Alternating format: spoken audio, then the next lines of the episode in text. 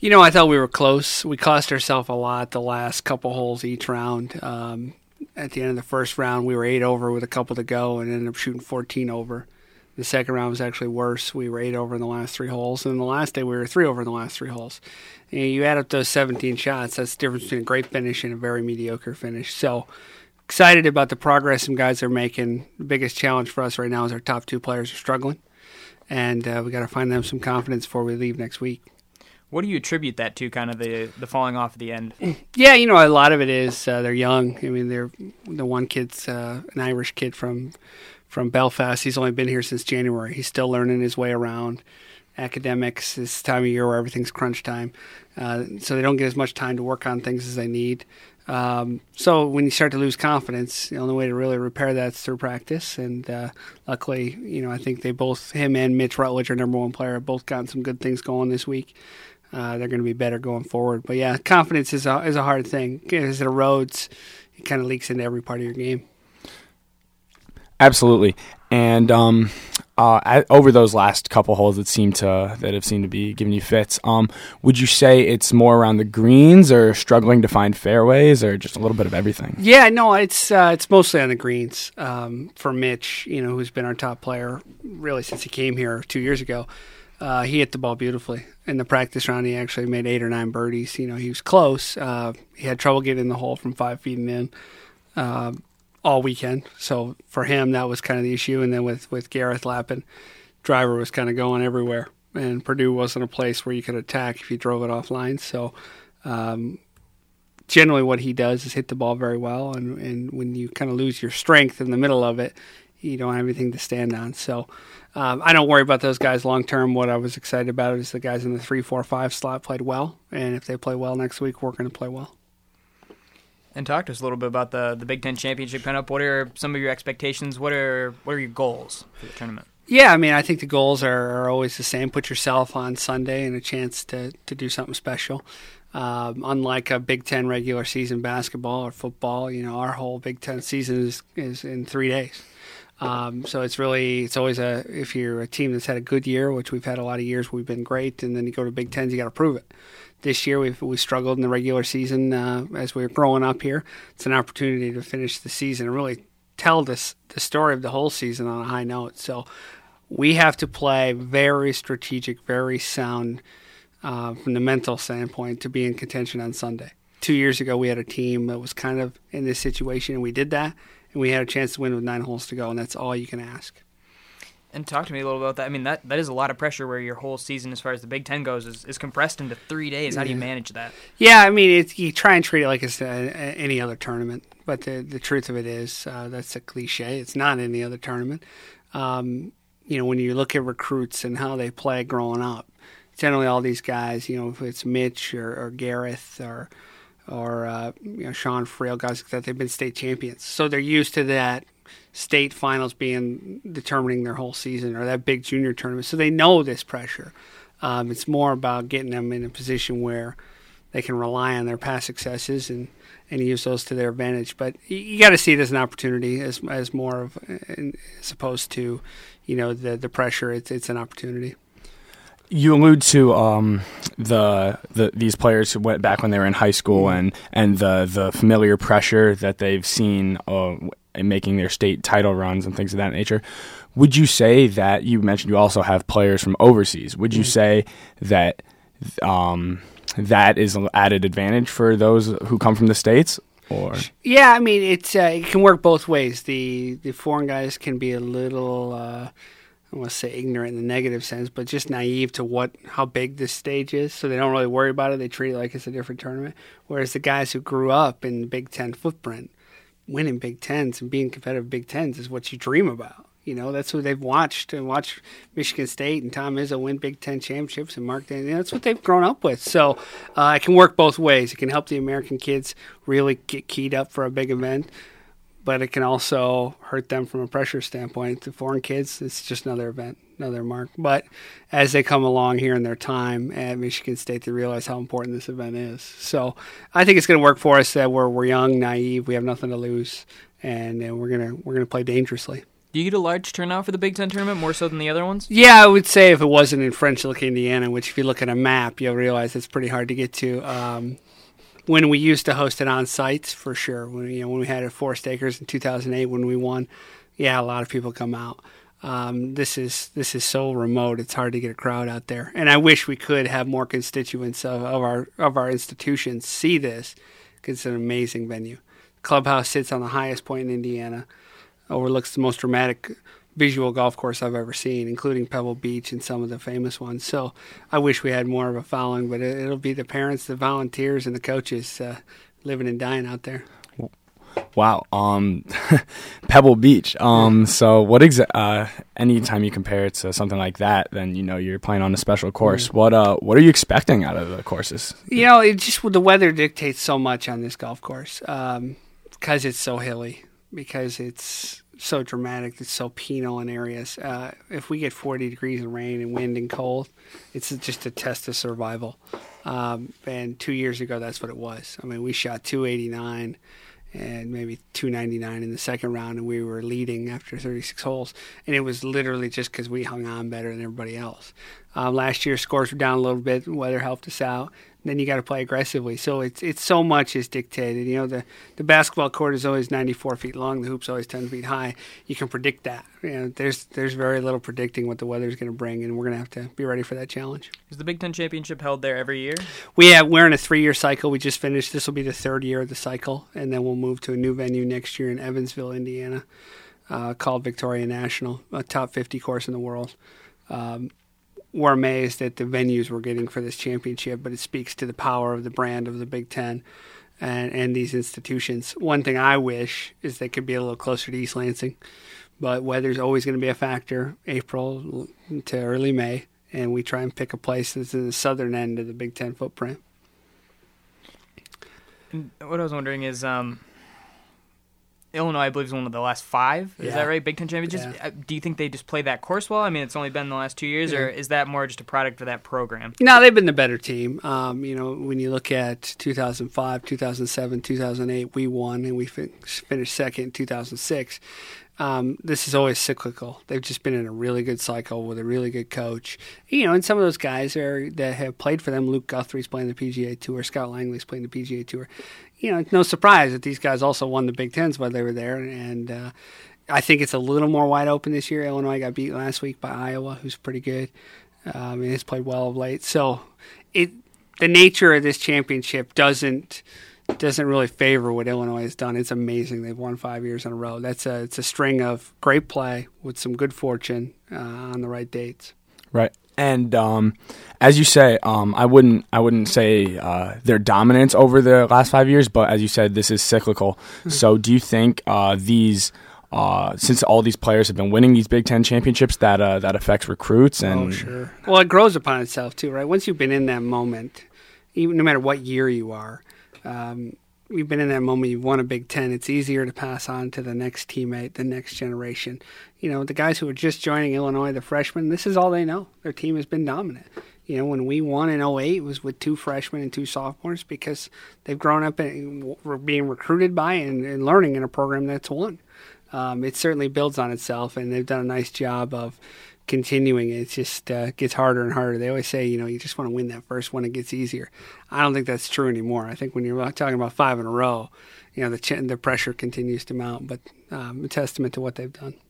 Is it beneficial, you think, to to go up against some of the better schools? I know at the Boilermaker Invitational, they had six of the top 50 schools in mm. the country. I mean, I know Tom Izzo, like in basketball, try and schedule a really tough out of conference. Does it help to see that competition there, to see some of the better schools in the country? Very important. Very important to know what you're up against. Um, and that's why last weekend was so encouraging. Even, you know, I think uh, with a, about 20 minutes to go on the second day, the 36 hole day, here we are, we're in third place.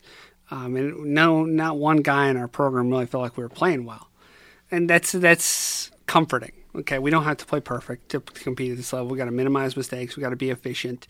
Um, we got to believe in what we do and do it to the best of our ability. It's it's this game is such a series of fine lines. Everybody hits it good. Everybody puts it pretty good. It's all the little things that add up to huge amounts. Um, in, in being there last week, even though we struggled at Iowa. We played well before that in the spring. We played well at Big Ten's uh, match play in February. We kind of showed ourselves, hey, we don't have to be perfect. We just got to be better than what we've been.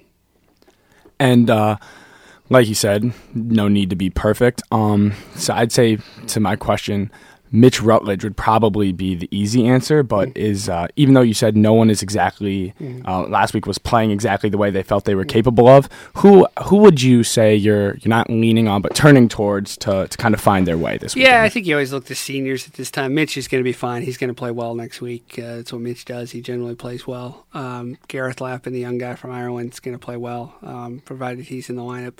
You know, the three, four, five guys have been good, but you got to look at the senior Gareth Blease He's been through four knee surgeries. He's at the end of a career that has seen a lot of adversity. He's going to be ready for this, you know. And and uh, if he's kind of our spiritual leader, he's our emotional leader. Uh, but sometimes he's also our stabilizing figure because he's kind of a polar, you know, a guy that everyone gathers around. So um, he's going to be key, you know. It's a great golf course for him. He hits it 300 and some yards. He swings hard at everything, goes and chases it. This is a pretty good venue for him. So we'd like to have him in the lineup uh, next week.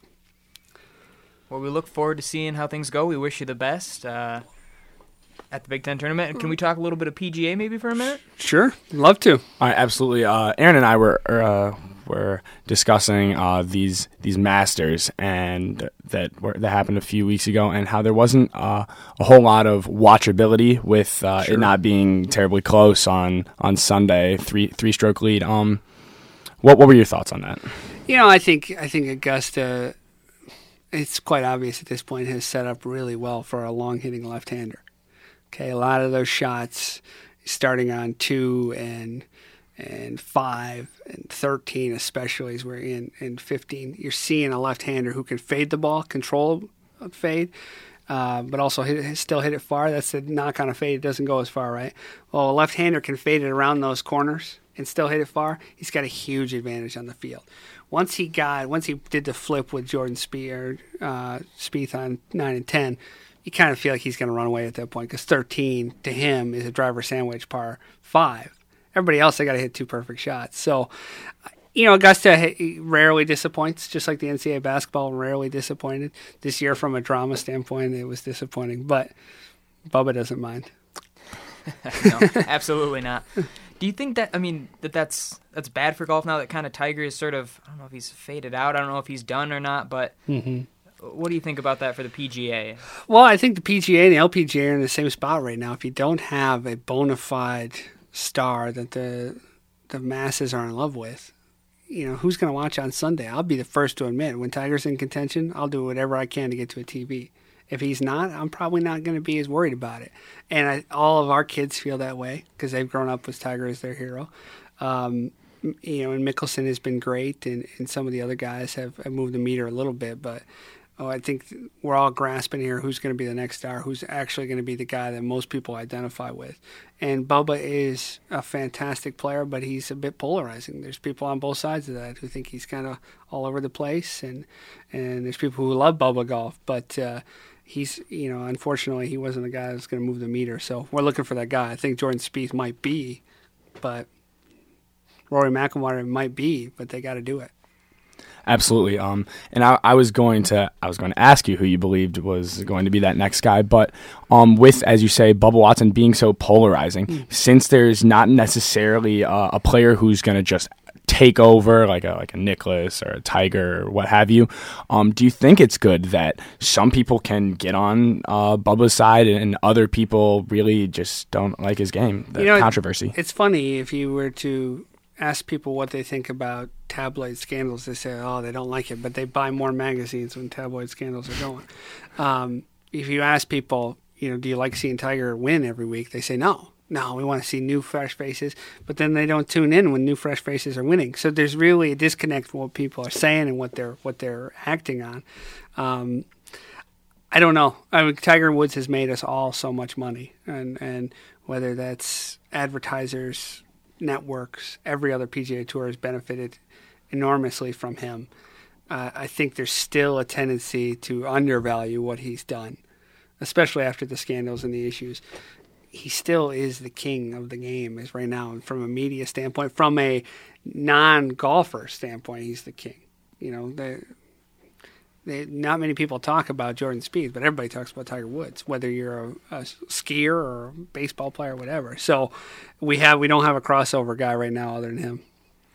I'm curious to get your opinion on this. I know it's just purely speculation. We're going to talk about it a little bit later, but what do you think about Tiger? Do you think he's done? Do you think he's got another major left in him? Do you think he's got a run at Nicklaus's record? I've been saying the same thing for six months that I thought this was just a matter of time before he got it back into it.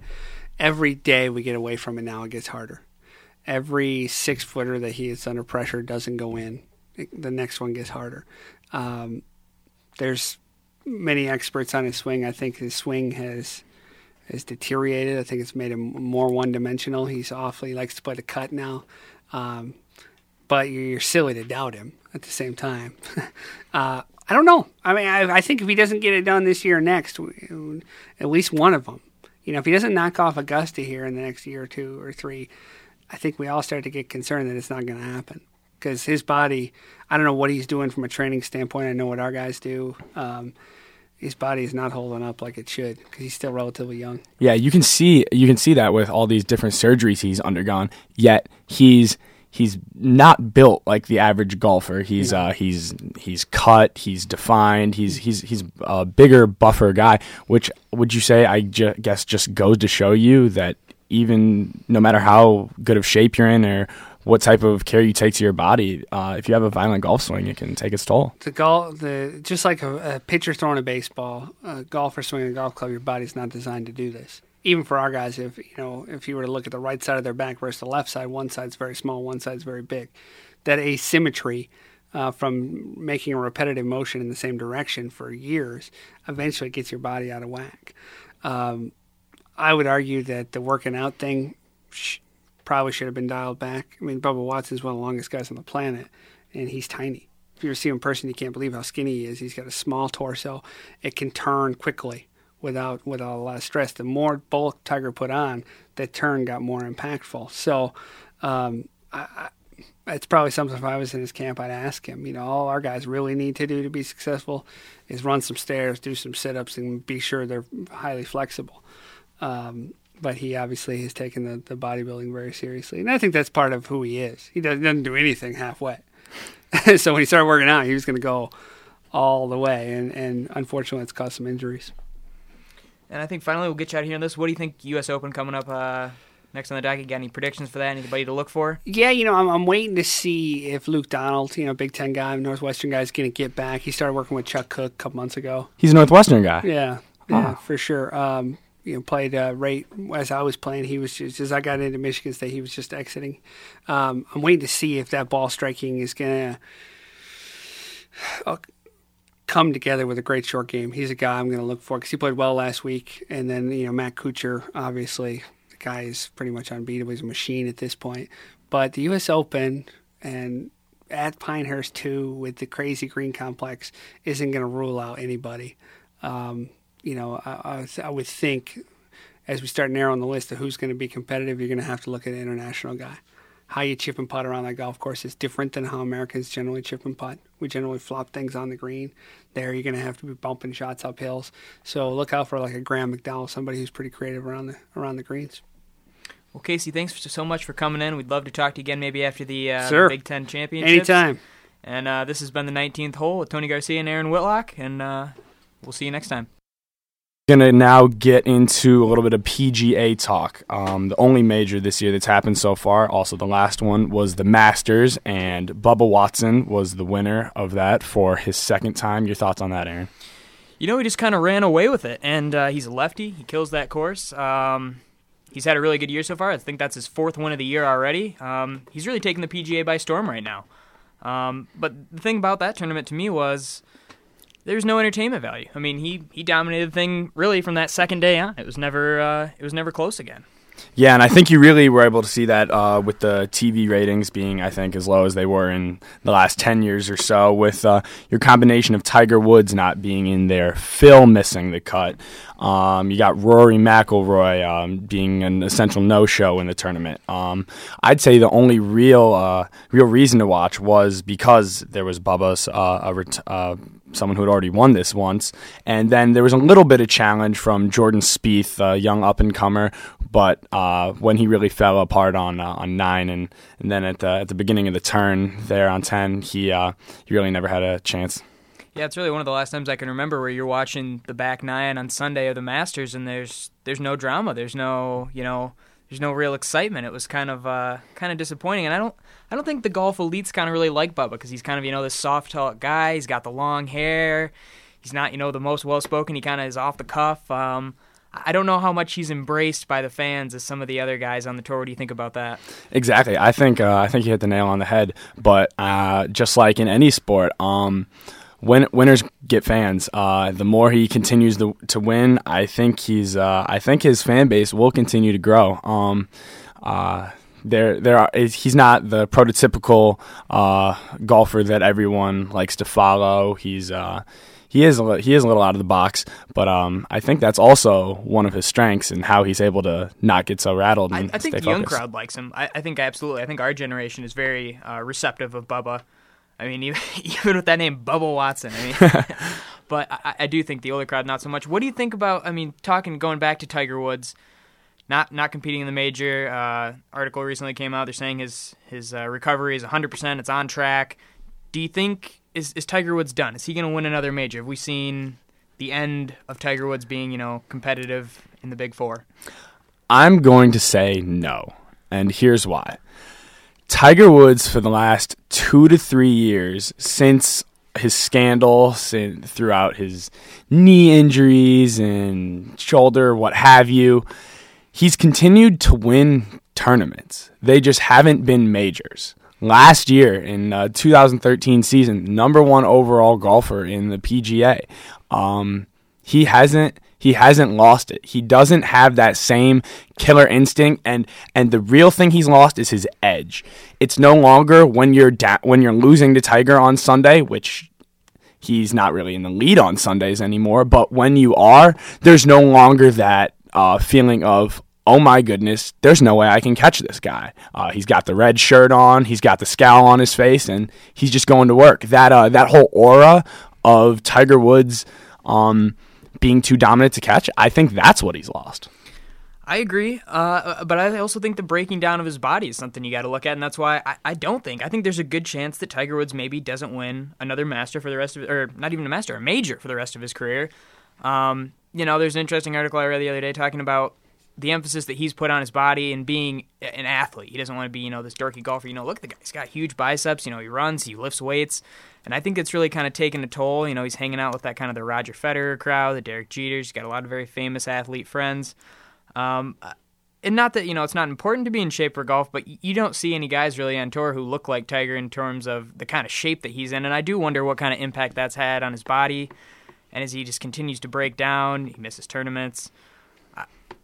The window's closing to me for him. I mean, he's 38 now what's he got? Maybe you think another six to maybe eight years tops. Absolutely. Um, I think uh, you can you can count on one hand. I believe it is. I don't know the number offhand, but you can count on one hand the number of players who have won majors after their 40th birthday. And taking a look at uh, at his um, his uh, surgeries and his injury history just since 2008.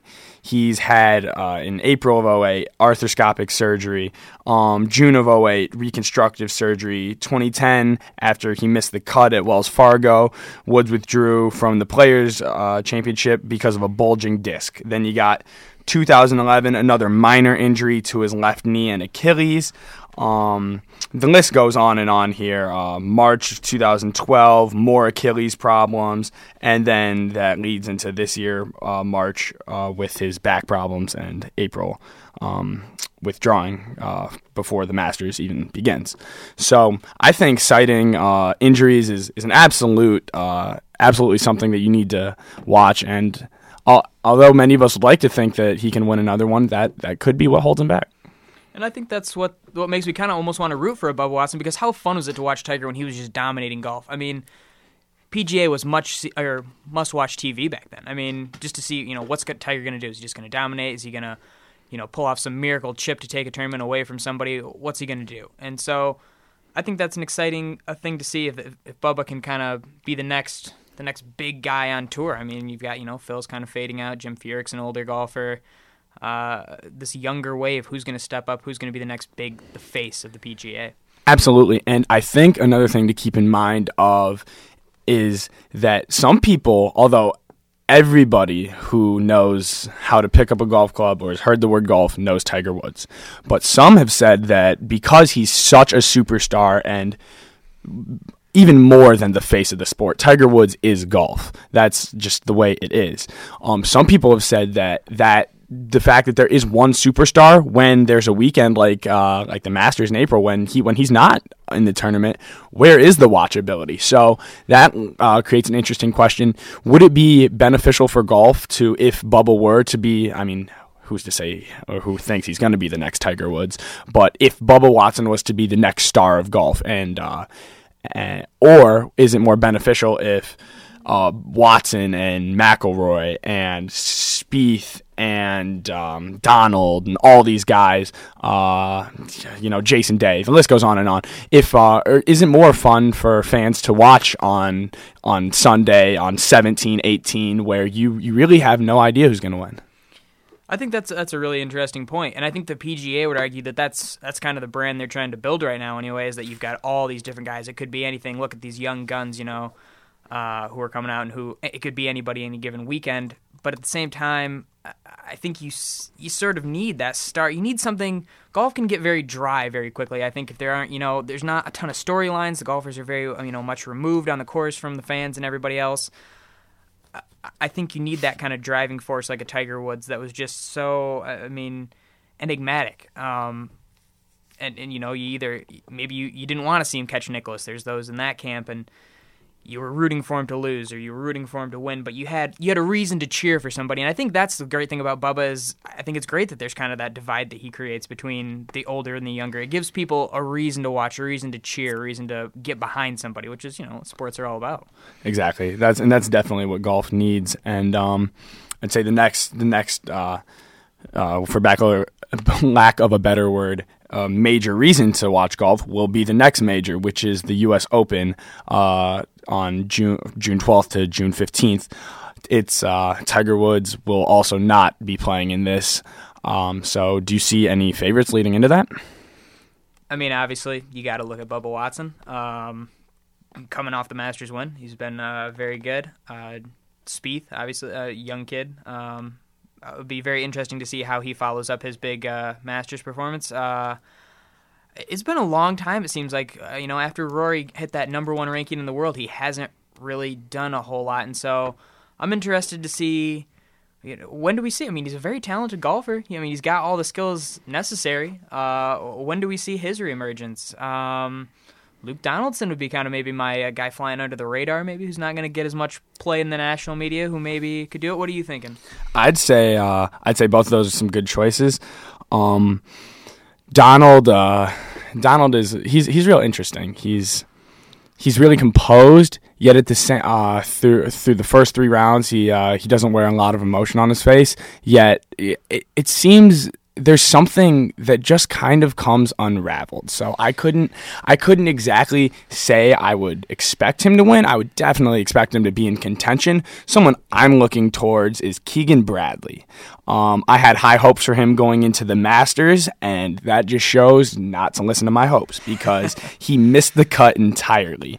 But I mean, we all know Keegan Bradley, who's who's never he uh, he hasn't quite broken through, but um he's uh, he's well on his way. He uh, I think he's he's got a great swing. He's got a great stroke, and um, he's he's looking to play well. I'm interested to see what Phil's going to do at this year. It's always interesting to see what Phil Mickelson's going to do at a U.S. Open. He's had some uh, historically bad finishes. Uh, that's the one that he still has yet to win, correct? Yeah, that's right. Yeah, yeah, he's still waiting for that U.S. Open, and I think we all want to see him get it.